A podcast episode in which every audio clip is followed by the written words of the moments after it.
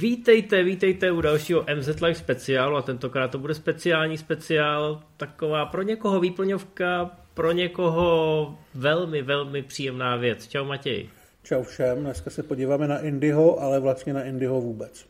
Tak, my jsme už dělali Dobyvatele ztracené archy jako speciál, myslím, že se nám docela povedl. Hlavně jsme tam brali všechnu tu genezi Indyho, to, jak to tenkrát vzniklo na pláži, po rozhovoru mezi Spielbergem a Lucasem, takže do tohohle vůbec nebudeme zabředávat. Nebudeme zabředávat ani do těch inspirací Indyho, protože těch bylo opravdu hodně a na to si možná uděláme další speciál, třeba před pátým Indym. Ale teď tu máme takovou tu situaci, že jste vylezli z Uncharted a říkáte si, nebyl to špatný, ale jako Indiana Jones to úplně nebyl. Ale máte chuť na nějaký to dobrodružství, na nějaký to objevování pokladů a třeba pro vás budeme mít dneska v té naší přehledovce filmy, na které jste se ještě nepodívali, protože jste si říkali, hele, to není tak dobrý, na to si udělám čas později, nebo se vám prostě doteďka vyhýbali. Já myslím, že v tomhle směru jsme docela experti, protože já teda mám dobrodružní filmy rád, no už od mládí samozřejmě. Já jsem ten kluk, co ležel v těch Verneovkách a jakmile se objevil film nebo seriál s takovýmhle typem hrdiny, tak jsem prostě nemohl zaváhat bez ohledu na to, jestli to mělo dobrý recenze, nebo jestli to mělo velký ambice, nebo to bylo béčko už od pohledu, tak já jsem tyhle ty filmy hrozně baštil, takže mám nakoukaný no, opravdu všechny věci. Když vyšel Flynn Carsen na V H S kách tenkrát, tak to smrdělo televizí, ale koukal jsem na to a bylo to dobrý, bylo to fajn. Mělo to ty hlášky, mělo to ten flair. Mladýho Indiana Jonese tenkrát, to jsem taky slupnul jako malinu. Koukal jsem i na Koronádo, který uh, vyšlo tenkrát na V H S kách, takže jako tenhle žánr, tam si popravdě řečeno nenechám ujít skoro nic, i když to smrdí průšvihem. No já jsem na tom vlastně úplně stejně, já jsem dokonce o Verneovkách a jejich filmových zpracováních psal diplomovou práci, takže já to mám oficiálně. Koronádo jsem taky viděl a Koronádo to je teda skvělý, ale toho Flyna Carsena tam už to na mě bylo moc, moc legrační, ale vlastně ti rozumím, já mám tyhle filmy taky rád. Baví mě hlavně, když to je nějaká jako trošku dobovka, když se to může osekat o nějakou tu nehezkou realitu a prostě si člověk může užívat dobrodružství ze třicátých let bez ohledu na to, že by řešil reálně a seriózně nastupující fašismus. A je to prostě návrat do jednodušších časů, kdy byl všude schovaný poklad a vždycky byl označený nějakým velkým X-kem nebo byl nakreslený na nějaký starý mapě. Já se přiznám k tomu, že já mám docela rád, je to takový guilty pleasure, i tu Saharu s tím McConaughey. A jsem skoro smutnej z toho, on to tenkrát byl hrozný komerční průšvih a utrácel se tam neskutečně peněz, proto nevznikly žádný další adaptace a autor té předlohy producenty zažaloval a pak se pralo špinavý prádlo před soudem, což bylo taky zábavný. Ale ten samotný film, i když tam člověk musím houřit oči nad spoustou věcí, tak mě vlastně bavil, má mimochodem ikonický soundtrack. A ten Dirk Pitt to byl zkrátka hrdina, i když jsem ty knížky nečet, tak to bylo něco, co bych chtěl, nebo co jsem tenkrát chtěl v kinech vidět víc. No, tak tam to nedopadlo, ale myslím si, že když se podíváme na poslední roky, tak tam pár věcí je, ale my půjdeme asi i víc do minulosti, protože samozřejmě navazovat na Indyho bylo logický po tom, co šel ten Indy do kin. A to, že to s náma žije do dneška, je jenom důkaz toho, jak moc zásadní ten film byl. Jo, ten, ten Indy efekt tenkrát na začátku osmdesátek byl jako očividnej a dostal se i do věcí, kde byste to třeba na první pohled netypovali. Já jsem doufal, že budeme teď hrozně chytrý a budeme rozebírat toho Chipa a Dalea, ale jako na potvoru vyšla ukázka na nový zpracování Chipa a Dalea, kde to přímo pojmenovávají, protože pokud jste to teda nevěděli předtím, tak když se na ty postavičky zadíváte, tak ta inspirace je tam jasná. Jeden vypadá jako Indiana Jones, druhý vypadá jako Magnum. A bylo to takový nepsaný tajemství, taková ta trivie, kterou občas ty filmoví novináři dají k dobru, vytáhni v hospodě. A jako na potvoru ten trailer to teď profláknul takovým laciným vtípkem, takže teď už to vědí všichni. No je to škoda, no. Uvidíme, co z tohohle vypadne. Tady zrovna asi vyloženě variace na Indyho nečekáme, ale těch filmů je pořád dost. A ty jsi vlastně teďka zmínil Uncharted, který je v kinech úplně čerstvě. Už to viděl? Jo, jo, už jsem to viděl právě proto říkám, že to je podobně jako v podstatě všechny adaptace Tomb Raidera, tak je to takový, že na to nejde úplně nadávat, ale zároveň si říkáš, mm, je na tom, je na tom poznat, ale u Uncharted bychom se mohli zastavit a já nechci. Už jsme jasně, to řešili. To budeme probírat v M Z Live, který bude během pár dnů, nebo možná už je online, uvidíme. Už jsme řešili mnohokrát, ale bohužel, bohužel prostě Uncharted je, je, je v tom kolečku, je v té spirále, prostě je to klon klonu a ne, nepovedlo se z toho vyrýžovat nic většího. Je to, je to, je to jednohubka, někomu to bude stačit, ale my jsme tenhle speciál chtěli natočit právě proto, že pokud se nechcete spokojit jenom s jednohubkama, nebo si zkrátka chcete rozšířit ten obzor těch dobrodružných filmů, tak jsou, jsou tady zajímavější volby. Občas i bizarnější, uvidíte. Ale zkrátka věci, které možná respektují ten odkaz toho týpka s kloboukem a bičem trošku víc, trošku věrnějc. Což teda myslím si, že líp než to nový Uncharted to zvládali třeba i Kačeří příběhy, ale to už je zase jako jiný příběh. My máme tady dneska... samozřejmě třeba, třeba i Goonies, že jo, na kterých se podílela víceméně podobná parta. Je to dětský film, ale ty pravidla tam jsou podobný, je tam ten poklad, je tam nějaká ta hrozba, hraje se o trošku víc, než jenom o to, aby byl někdo bohatý. Je tam nějaký, nějaký jako morální, morální důvod, proč ten poklad získat a stát se lepším člověkem. A to dobrodružství tam je taky perfektní, i pro dospělí, si myslím. Přesně, je to to klukovský dobrodružství, co jinýho je Indiana Jones než přerostlej kluk, jo? Kluk v, v těle profesora a dobrodruha. Všichni to vidíme a ta klackovitost toho hlavního hrdiny je svým způsobem součást toho šarmu. Bylo to ostatně i u Hana Sola, další ikonické postavy Harrisona Forda. Nicméně, jak jsme říkali, my se dneska nebudeme ohlížet. Teď už jsme vám trošku, tím, že jsme tady name dropovali pár věcí, tak jsme vám naznačili ten indie efekt, který byl a který pokračuje až dodnes.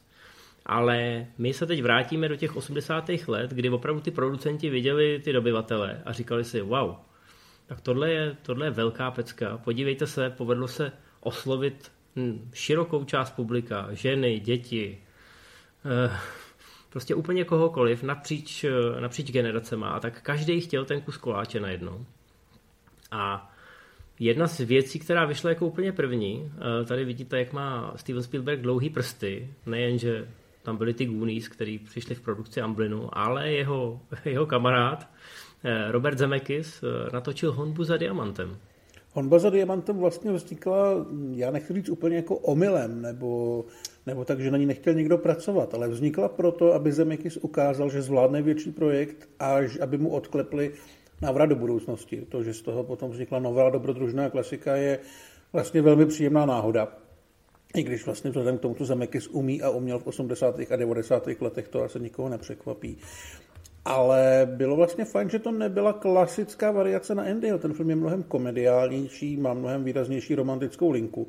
Trošku připomíná Muže z Acapulka nebo tu blížící se komedii se Sandrou Bullocka a Channingem Tatumem do Lost City, protože Kathleen Turner tady hraje spisovatelku, která musí v džungli spojit síly s takovým obhroublým dobrodruhem Michaelem Douglasem. Hledají veliký poklad, hodně se po nich střílí, furt se ztrácejí, furt jsou špinaví, hrozně na sebe hláškujou a mají velmi dobrou chemii. A já úplně nevím, jestli byl jako cíl oslovit víc ženy, ale rozhodně to je víc pro holky než ten indie. Protože ta hlavní hrdinka tam má mnohem víc prostoru, nemusí pořád Michael Douglas zachraňovat, i když taky zachraňuje hodně. No, mně se tam líbí ten koncept s tou spisovatelkou, která si to nejdřív celý vybájí a pak to v podstatě prožije. Je to hrozně nápaditý. E, jasně, ta... Ty styční plochy s tím Mužem z Acapulka, který je samozřejmě starší, tak tam jsou, ale ten scénář napsala nějaká servírka v Malibu. A je na tom poznat, že je to takový čerstvý, je to nevokoukaný. Není to scénář, který je desátý v řadě od nějakého hollywoodského matadora. A prostě napsal to někdo, kdo měl absolutně bezúznou fantazii a byl i trošku jako drzej v tom, co si může vymyslet. Moc nevěděl, te... co mu v Hollywoodu projde a měl štěstí, že narazil na Spielberga se Zemeckisem. Přesně tak. A na Michaela Douglase. Jo. Tohle je ten příběh jako z pohádky, že prostě tam někde šudujete stoly a přijde tam Michael Douglas a vy vytáhnete z kapsy, protože samozřejmě v Hollywoodu má každý každý číšník v kapse scénář. Vytáhnete ten scénář a řeknete si, pane Douglasi, nepřečet byste si tohle. No a co ty víš? Michael Douglas si to přečet a začal s tím otravovat po Hollywoodu. Dostalo se to k tomu Spielbergovi, dostalo se to k tomu Zemekisovi a jak si sám řekl, Zemeckis potřeboval nějaký projekt, který natočí, aby přesvědčil zbytek Hollywoodu, že má i na, na ty větší a jakoby důležitější filmy a vzniklo tohle a byl, byl to obrovský úspěch, který potom okamžitě vygeneroval pokračování. A jak jsme říkali, že Indy ovlivnil některý další filmaře, tak úspěch Honby za diamantem a právě to, jak to oslovilo, řekněme, i jiný typ publika, tak vím, že u Canonu to byla taková jako zábavná věc. U Canonu potom vznikly, vznikla celá série filmů, která byla inspirovaná nejen Indym, ale právě i Honbou za, za diamantem. A ostatně, kdybychom se podívali třeba na krotitele, eh, krotitele, Krokodýla Dundeeho, tak tam ten koncept je velmi podobný. Jo? Nemáme tam spisovatelku, máme tam novinářku, ale je to, je to takový dobrodružný film, který je cílený víc na to hočičí publikum. Kdy máš tu hlavní hodinku... Hodně se tam jede na to fish out of water, že jo, na tu zápletku. Někdo, který no. zvyklý na ten luxus toho velkoměsta, skončí v džungli plný pijavic. A hlavně máš tam tu holku, která je prostě ohromená tím obhroublým týpkem, prostě takovým tím samcem, který ho v tom městě nenajdeš. A fungovalo to, fungovalo to znova skvěle. Přesně tak, no a ty jsi teda říkal pohádka, ono to bohužel neskončilo jako pohádka. O, ona scenáristka, e, dokonce i Steven Spielberg zvažoval, že jí dá napsat třetího Indyho, tak bohužel se zabila v autě jako spolujezdec, takže to neskončilo úplně dobře, ale ten film, který po ní zůstal, si myslím, že stojí za to. Já se přiznám, že já osobně ho zas tak moc rád nemám, ale naprosto ho respektuju v tom, co a jak dělá a jakým způsobem dokázal ten žánr dál posunout a určitě patří k těm nejzajímavějším pokračovatelům Indyho. Já tady nechci použít slovo klon, protože to by asi nebylo úplně fér, pořád to má dost toho vlastního ksichtu na to, aby to mohlo fungovat samo za sebe. Hmm, to, ta dvojka už trošku tonálně uhnula. Tam už nebyl Zemeckis. No a ne, nepsala ji ani, ani ta původní scénáristka, ta už dělala se Spielbergem, myslím, že na Always.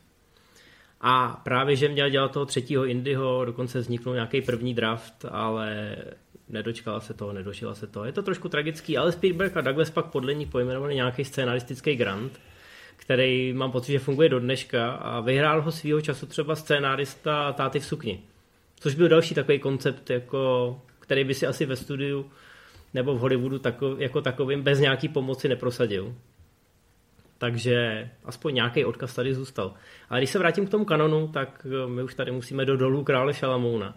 K tomu se váže jedna zábavná historka. To je jedna z prvních rolí Sharon Stone. A ta se k tomu dostala velmi zajímavým způsobem, protože mám pocit, že Menahem Golan, který samozřejmě byl jako půlka produkční Canonu, a vždycky na ty svoje pohunky vykřikoval takové věci, jako chci tam obsadit tohodle a chci, aby se to odehrávalo tady a tak dále a tak dále.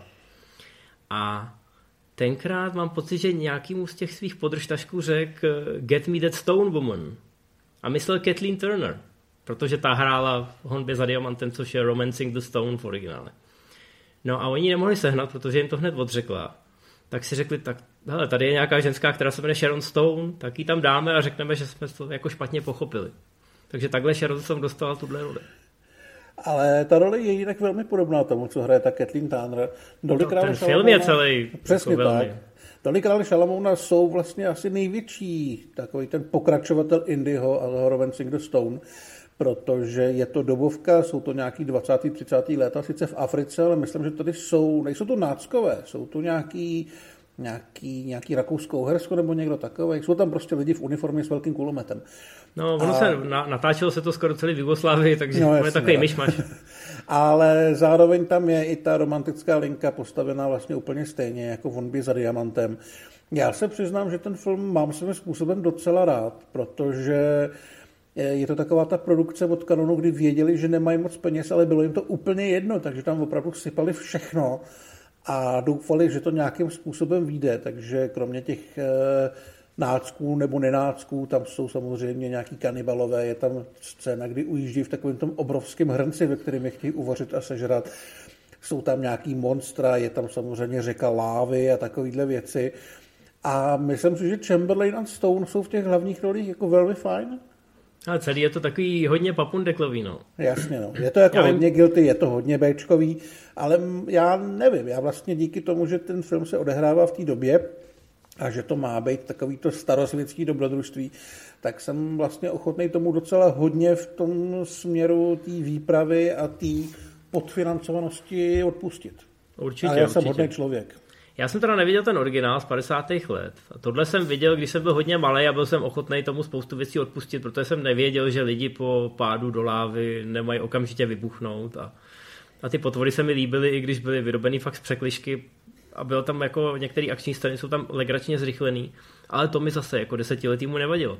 Takže na spoustu těch věcí jsem koukal prostě s doširoka otevřenýma očima a chtěl jsem jako víc, víc takových věcí. Koukal jsem na všechno tenkrát v tomhle duchu. Jakmile jsem, já možná ještě před Indym jsem viděl třeba Legendu o zlatý perle. Nevěděl jsem, že nějaký Indiana Jones existuje, že by třeba něco takového inspiroval. Ale tady je zajímavý zmínit, já už jsem řekl, že to má originál z padesátých let, existují knižní, existují knižní předlohy u většiny těchto věcí, takže kanon se do značné míry vždycky vylhal z toho, že to je sice inspirace Indym, ale že existuje knižní verze, která jako byla dávno před Indym. Ostatně jako už jsme to zmínili v tom speciálu k Dobyvatelům. Indy vychází z bezpočtu nějakých brakových románů a rodokapsů. A zrovna ten Alan Quatermain byla očividně inspirace pro Indyho. Ano, ano. Takže těchto těch hrdinů, těchto těch dobrodruhů, výzkumníků, objevitelů, tak bylo nepočítaně na tom knižním trhu a kdo chtěl trošku skopírovat toho Indyho, tak rozhodně, rozhodně měl odkud brát. A práva na tyhle ty obskurní hrdiny mnohdy, tak byly doslova za babku. Tohle se vlastně dočkalo i dvojky. Ty jsi, myslím, říkal, že se to točilo zaraz. Já teda nevím, ale nemám důvod ti nevěřit. Ta se jmenovala Alan Quatermain a ztracené město zlata. Hrál tam záporáka Henry Silva, což je genius na takový béčkový záporáky. Ale je to, tohle už je blbý. To už prostě není úplně dobrý film. No teda ani ten první není úplně dobrý film, ale no, če... okolností by mohl být. Chamberlain z toho byl hrozně smutný, protože mu to jeden z producentů mu to prodal v letadle a říkal mu, hele, bude to režírovat oceňovaný britský režisér a budeme na to mít spoustu peněz a budeme točit hned dva filmy, protože to bude součást obrovské trilogie, tak jako Indiana Jones, bla, bla, bla. No a na místě prostě v Jugoslávii zjistil, když teda zjistil, že bude muset do Jugoslávie, že se teda točí dva filmy, ale za jedny peníze a že pan režisér už má to svoje období slávy dávno za sebou a je rád, že sedí na té režisérské sesli. A navíc ze Sharon Stone se proslýchá, že není úplně snadná práce, že ta chemie, co občas je na tom stříbrném plátně, tak je hodně hraná. No ale ten kanon a Indy, tam to pokračovalo samozřejmě i dál, nejenom tyhle ty dva díly s Quatermainem. E, ty jsi vlastně říkal, že oni adaptovali rádi cizí knížky nebo jiný knížky, takže jedna z nich byla Řeka smrti, e, kde hraje Michael Dudikoff a je tam teda podle mě docela hezká slezina záporáků, který už byli takový vyžilí a makali hlavně pro prachy. Je tam Herbert Lom, je tam Donald Pleasence, je tam Robert Vaughn, objeví se tam el kvé Jones, což jsou takový lidi, který pokud neznáte jména, tak určitě znáte ksichty, ale jinak je to Jonesovka, vydávají se tady někam proti proudu Amazonky, aby našli lék na nějakou strašlivou nemoc a zjistili, že se tam přesídlili náckové a zkouší tam založit novou třetí říši. Jo, je to krásně béčkový námět, bohužel neúplně hezky zrežírovaný, není to zrovna zábavný film. No ale potom zkoušeli to v stopách Indyho i Borec největší. Ano, Firewalker s Walkerem, Texas Rangerem, Chuckem Norrisem. Je to film, který si myslím, že v té filmografii Chucka Norrisa je neprávem opomíjený, protože je to docela fajn a je to, je to trošku do buddy movie, což... Tak, on, on to tehdy točil hlavně, protože se chtěl vymanit z těch vyloženě drsňáckých rolí a chtěl ukázat, že umí i něco jiného. Nepustil se rovnou do romantické komedie, ale furt tady kope lidi, ale zkouší toho být i takový vtipný a zábavný. A jako parťáka má Louie Gosseta juniora z Železného orla, což je dobrý oscarový herec. A vlastně v rámci těch možností toho kanonu a těch ambicí to podle mě docela funguje. Ano, ano. A i když tyhle filmy třeba byly levný a byly brakový, tak ono to, ono to patřilo k té předloze nebo k té inspiraci.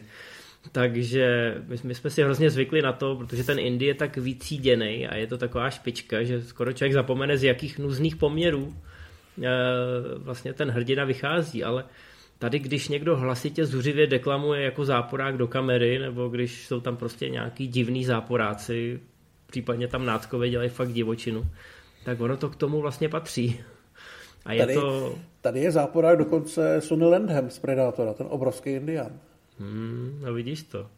No a do téhle kategorie, i když to není od kanonu, tak patří i Cesta do Číny, což byl produkovaný Golden Harvest samozřejmě a je to od režiséra Kellyho Hrdinu, ten už měl teda taky jako nejlepší dobu za sebou, ale měli jsme tady Toma Sellecka a všichni si říkali, wow, Cesta do Číny, tak to je ten Indiana Jones, který nakonec nebyl, protože jestli si pamatujete, tak Selleck měl původně hrát Indiana Jonese a některý lidi byli trošku zklamaný z toho, že to nakonec nedopadlo a tohle to brali jako trošku opáčko. No, já jsem ten film neviděl, protože jsem slyšel, že to prostě není moc dobrý a já si to nechci kazit. Jak mám rád tyhle ty dobrodružné věci, ještě tyhle dobovky, a tam je vlastně všechno, co by se mi mělo líbit, ale já vím, že se mi to líbit nebude, tak se mi na to nechce koukat. No ne, je to, je, je to takový zvláštní patvar a divný hybrid toho asijského a západního přístupu. Skoro všechny akční scény, co tam jsou, tak se odehrávají ve vzduchu, protože on je pilot a jsou tam nějaký letecký souboje, který ale nejsou natočený příliš dobře.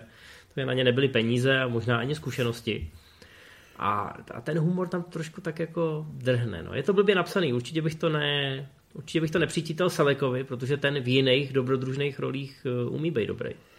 Jasně, ale se Quigley u Protinožců tam se z Asie vydal do Austrálie a to je veliká pecka, ale to se necháme na jindy. No, teďka mám si jít uvařit v oběd, nebo a zkusíš ne, občas, zůstaň, mám, zůstaň. Mám na takový ty místa, kde se budeš nadechovat, aby do toho vstoupil a zkusil ano. říct jednu větu. Konečně se dostáváme k důvodu, proč jsem vůbec tenhle speciál navrhnul. On je to maskovaný jako top pět Indyho klonů, ale všichni víme, že ten jeden je důležitý a božský.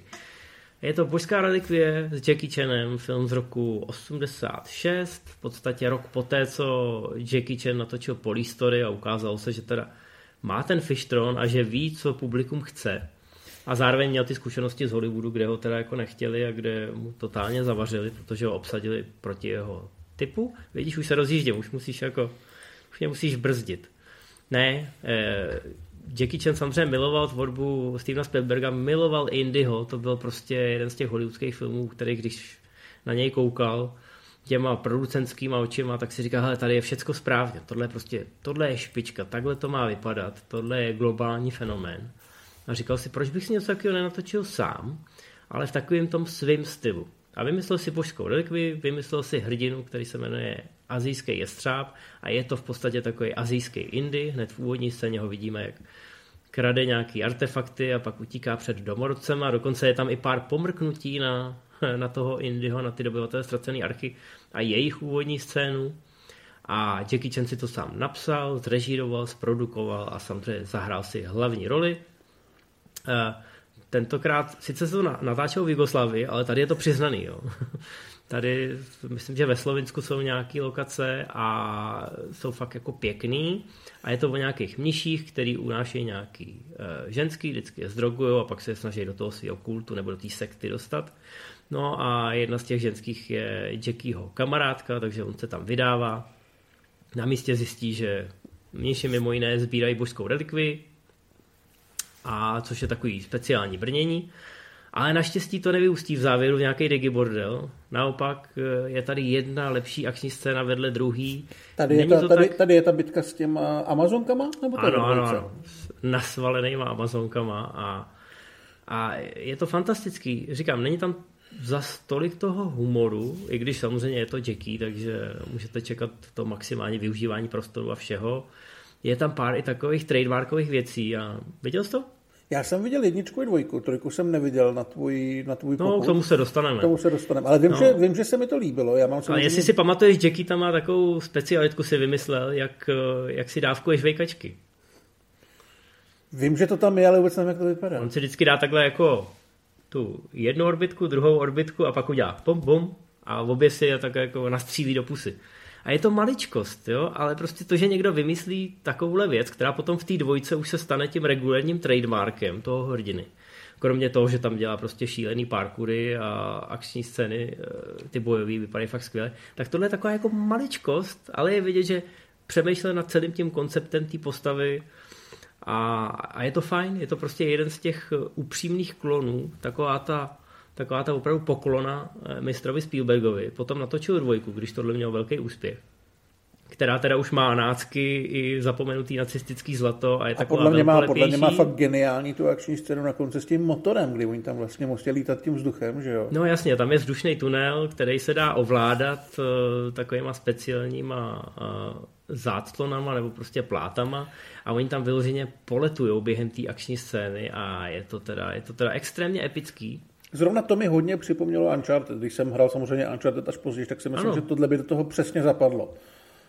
Přesně tak. Pokud chcete vidět Uncharted, tak jak by měl vypadat, podívejte se na minimálně druhou božskou relikvii. Ale druhá božská relikvie už je taková víc funny. Už jsou tam dvě ženský postavy, které ale už mají aktivnější roli. V té jedničce to byla taková ta dáma v nesnázích, kterou je potřeba zachránit, a Jackie v podstatě byl ten hlavní. Když to tady jsou dvě takový trošku uječený postavy a jako trošku tomu Jackie mu do toho kecají. Jo, a, a jsou tam vyloženě takový slapstickový scény. Už je to mnohem víc film Jackieho Chana, tak jak si ho asi představujete.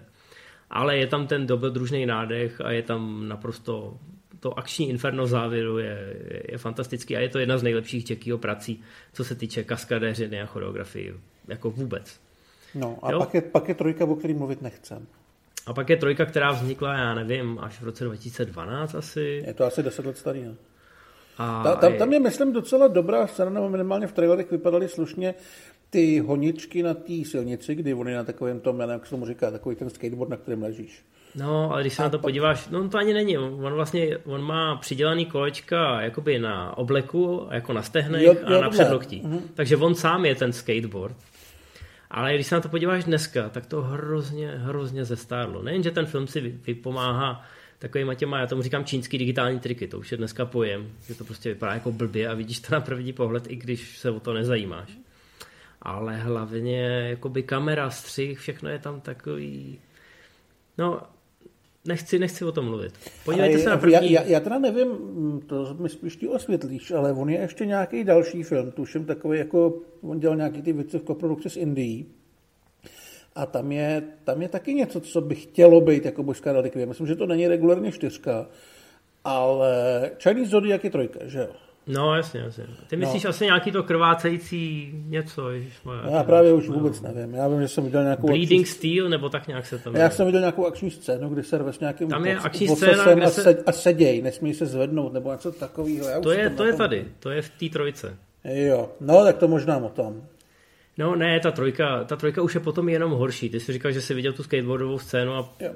pak to fakt jde jako víc do pekla a čím víc je člověk fanoušek té osmdesátých tvorby Jackieho Chana, tak nechci říct, že to je Indy čtyři, protože to by byla urážka Indyho čtyři.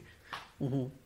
Tak, no a my jdeme dál, my jdeme k něčemu trochu civilnějšímu, ale rozhodně zábavnému, a je to z produkce Jerryho Bruckheimera. A když jsem si tenkrát četl tu premisu, jsem tak starý, že si pamatuju, když to teprve bylo ve výrobě, když jsem tenkrát četl tu premisu, tak jsem nevěděl moc, co od toho čekat. A nakonec jsem byl vlastně velmi spokojený, i když to má blíž třeba spíš k šifře mistra Leonarda než k Indymu. Je to tak nějak někde mezi, je to furt dostatečně dobrodružný, protože je to Bruckheimer. Ale mnohem víc je to o nějakém řešení nějakých šifer a případně utíkání skrz města, než v tom boji na ostří nože a takový ty, jakoby řekněme, klasický dobrodružný. Já do toho jenom vstoupím a řeknu, že mluvíš o filmu Lovci pokladu. Ano. E, no, já jsem to jako tak nadšeně úplně nepřijal tehdy, protože mi to prostě přišlo vlastně OK, ale takový ten film, že nevím, proč bych na něj měl čumět, když se můžu pustit spoustu jiných, který jsou lepší. Já s tím mám asi do dneška trošku problém, který už se tehdy nějak, nějak jako naznačoval, že to je trošku trouble, který se vlastně nedá vyřešit. Ono se to točí kolem americké historie, která je vlastně strašně mladá.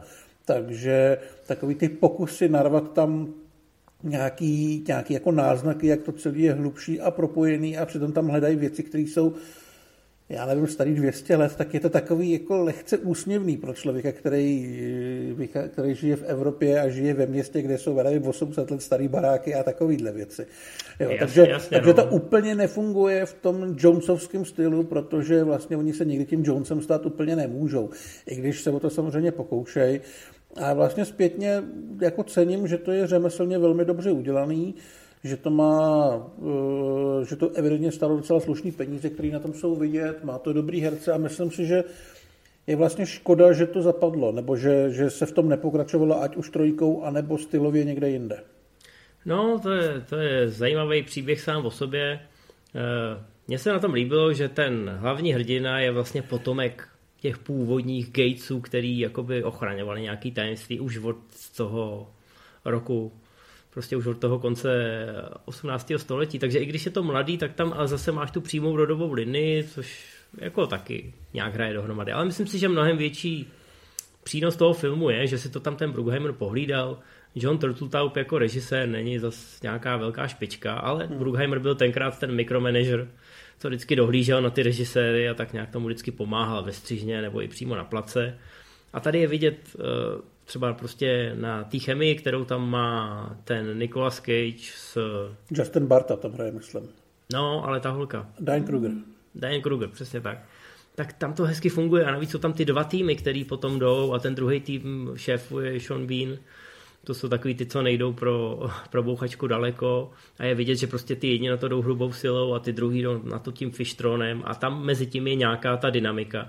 Takže i když tam nejsou vyloženě akční scény, na který by si si pamatoval, tak to má nějaký mechanismus, kterým to jde dopředu a je to takový... Já, já jsem to jednou někomu popisoval, že je to takový zábavný dějepis, že jako pokud někdo si chce osvěžit, jak teda ta americká ústava, jak to tak funguje, samozřejmě jako ne, takže byste to pak použili třeba do diplomky.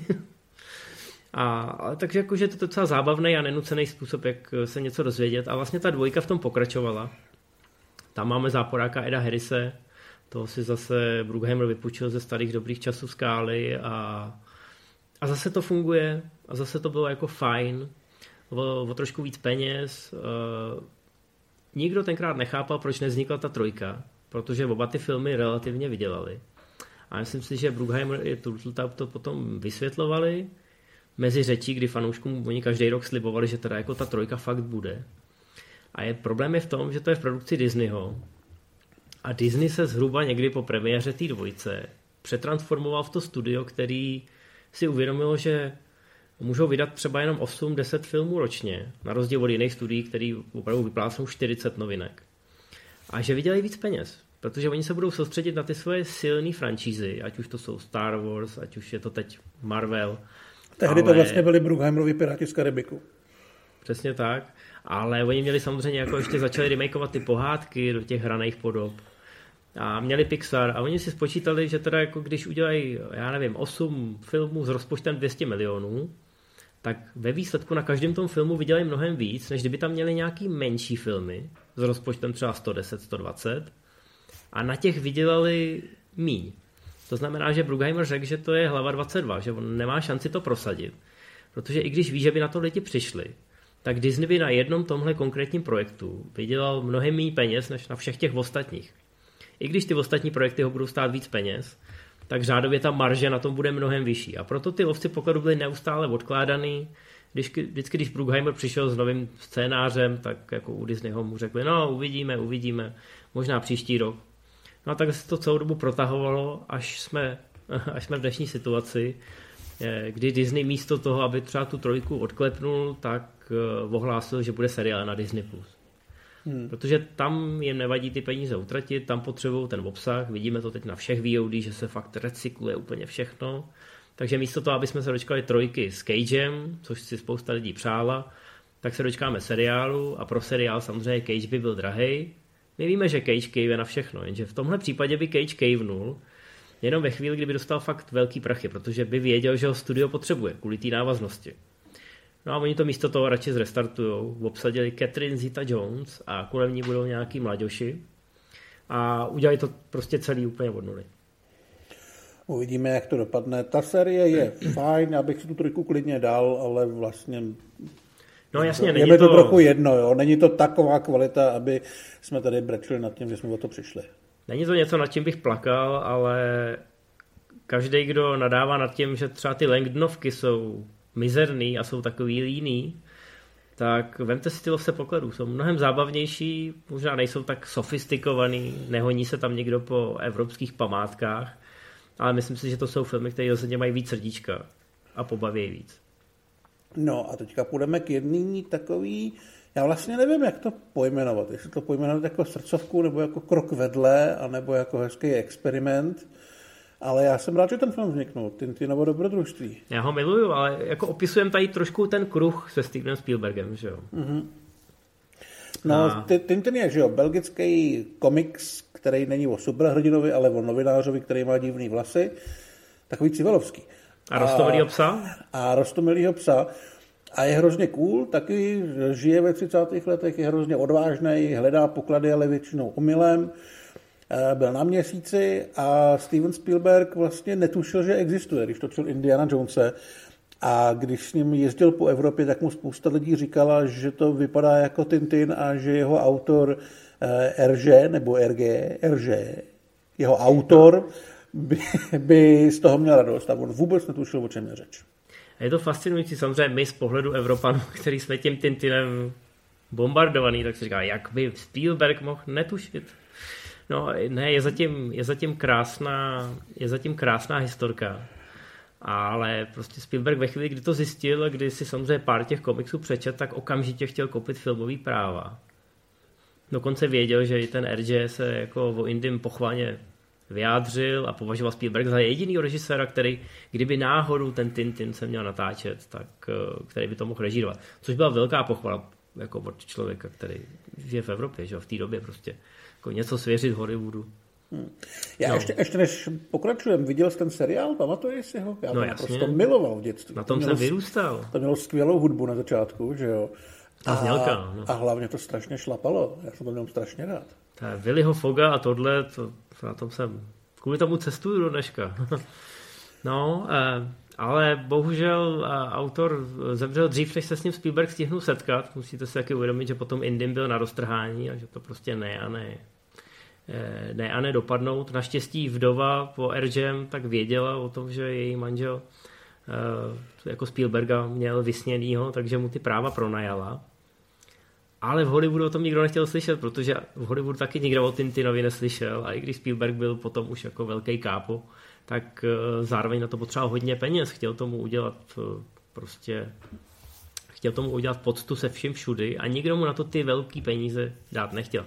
Každý chtěl buď pokračování Indyho nebo í tého a td. a td. a td. No takže se to neustále odkládalo.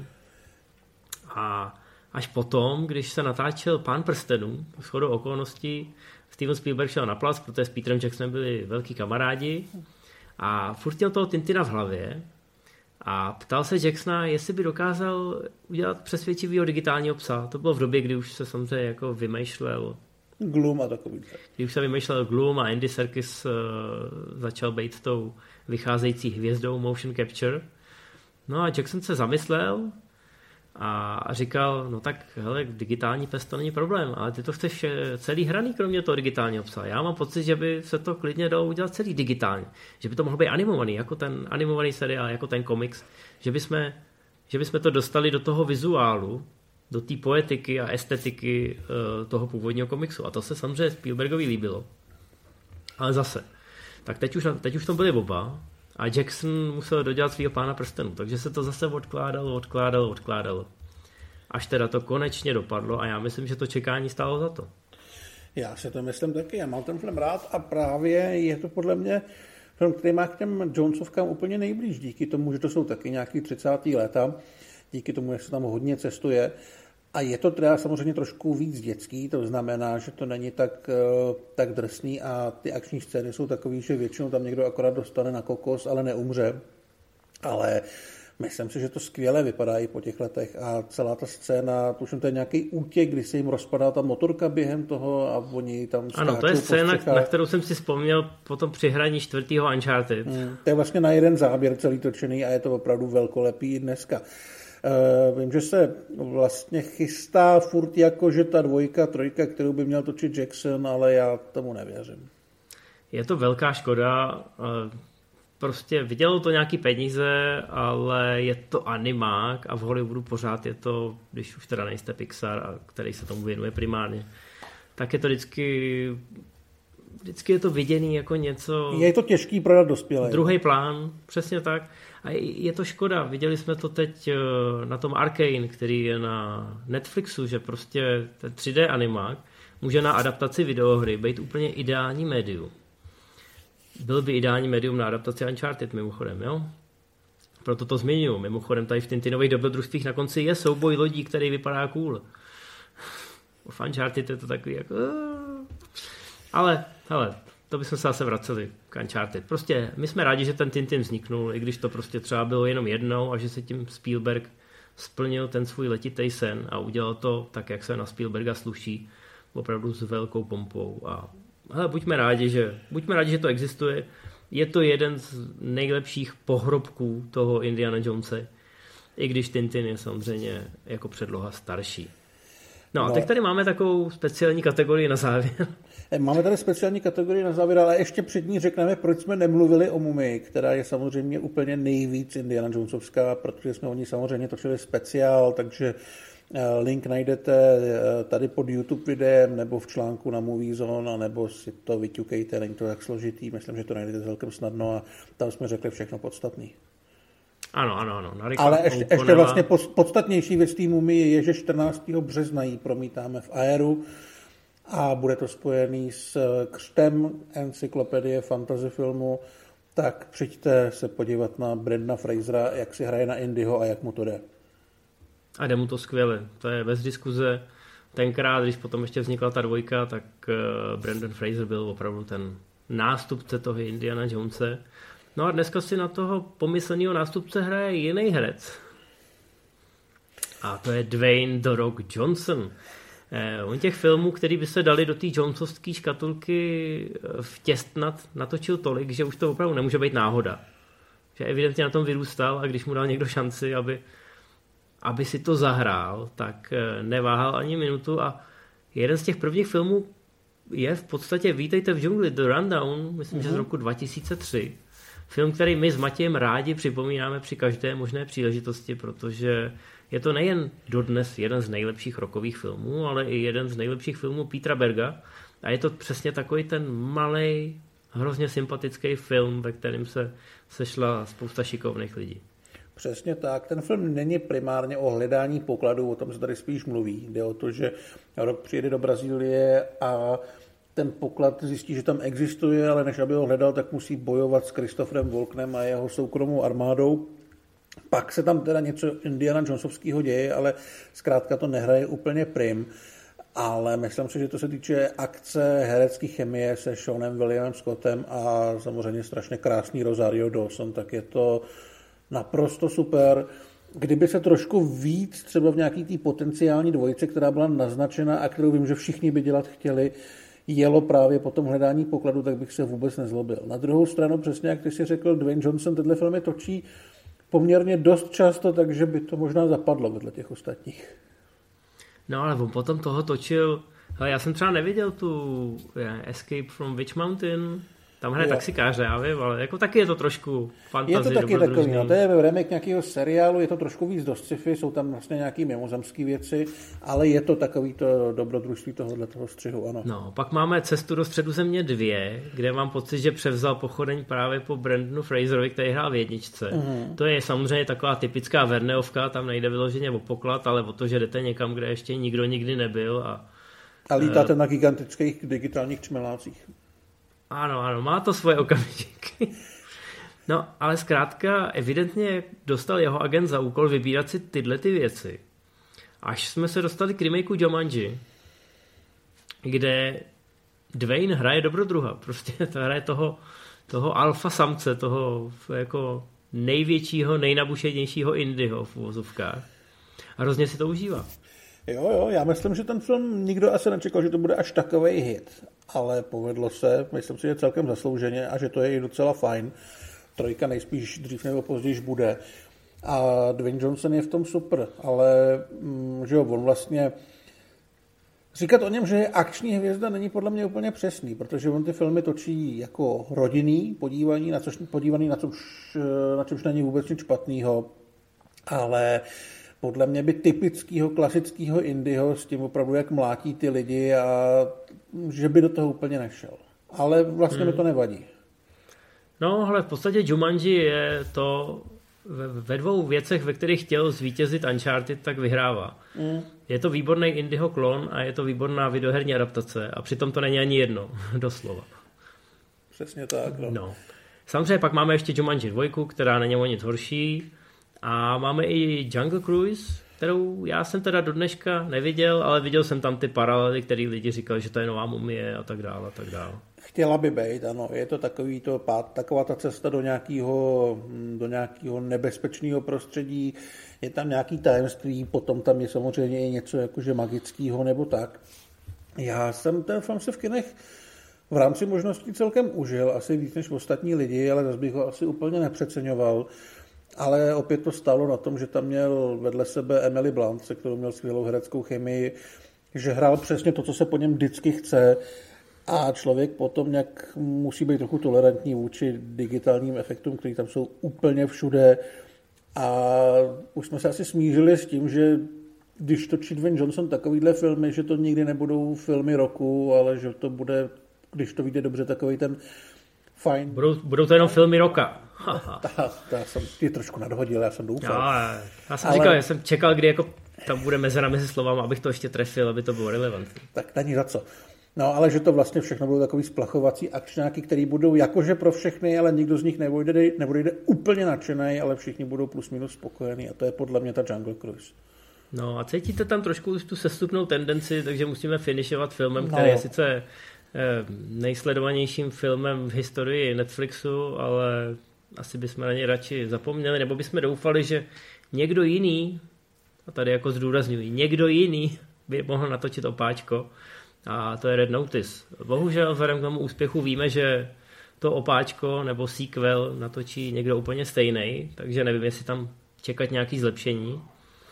No a dobrodružný to je, poklad se tam hledá, takže asi to splňuje ty parametry. Já o tom filmu vždycky říkám, že si myslím, že ho točil stroj, jo? Že opravdu máš jako mašinu, do které hodíš dvě stě milionů, trošku tam naťukáš jako žánr, jak moc chceš, aby to bylo akční, jak moc chceš, aby to bylo vtipný, a ono ti to vygeneruje ty tři největší herce, který do toho nějakým způsobem pasujou, ty čtyři scény, které by měly být dobrý, a pak se to celý promíchá a má to dvě hodiny deset nebo kolik, kde to na Netflix a všichni na to čumějí a nikomu se to vlastně moc nelíbí. Ale za dva roky to bude úplně stejný. Bohužel Rosen Marshall Tadabr není dobrý režisér, je to, co jsem slyšel, i docela kreten, který jako velmi rád machruje a velmi přeceňuje svoje schopnosti, které jsou vlastně, pokud nemluvíme o malých komediích, které mu jdou, tak jeho velký herecký schopnosti stojí na tom, že je kamarád s Johnsonem. A jako kdyby to točil úplně kdokoliv jiný, tak budou trošku zvědavější. Fakt jako úplně kdokoliv jiný. No, hele, byla to taková šmakuláda, museli jsme ji zmínit. Já doufám, že všechny ty filmy, které jsme zmiňovali předtím, tohle je, říkám, taková kolonka Dwayna Johnsona, ale všechny ty filmy předtím, možná s výjimkou těch dolů, ty jsou tam spíš jako taková guilty pleasure dětská, tak určitě stojí za vidění a jsou to cool, dobrodružný pecky, který, pokud jste třeba zrovna teď viděli to Uncharted, nebo máte chuť na dalšího Indyho a víte, že ta pětka je hodně daleko a navíc s nejistým výsledkem, tak si je můžete pustit a já si myslím, že to ve vás znova probudí toho kluka nebo tu holku, která prostě četla ty dobrodružní knížky a pak něco podobného, takovýhle podobný pocit hledala nebo hledala na stříbrném plátně a hledá ho v podstatě dodnes. Jo, pár typů jsme vám dali, nejsou tam úplně špatný filmy, jsou tam hodně zajímavý filmy, jsou tam teda i špatný filmy, které jsou zajímavý, což je vlastně taky dobrý, takže snad budete mít na co koukat.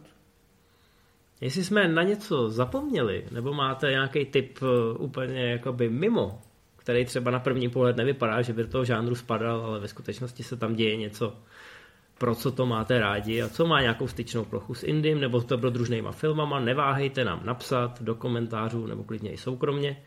Já věřím, že až ta pětka Indiana Jonese konečně vznikne, takže si třeba u příležitosti její premiéry ještě probereme to, co vedlo k tomu Indymu, probereme víc ty knižní předlohy, ale i filmy, které v šedesátých, sedmdesátých letech Spielberga s Lucasem tehdy inspirovaly.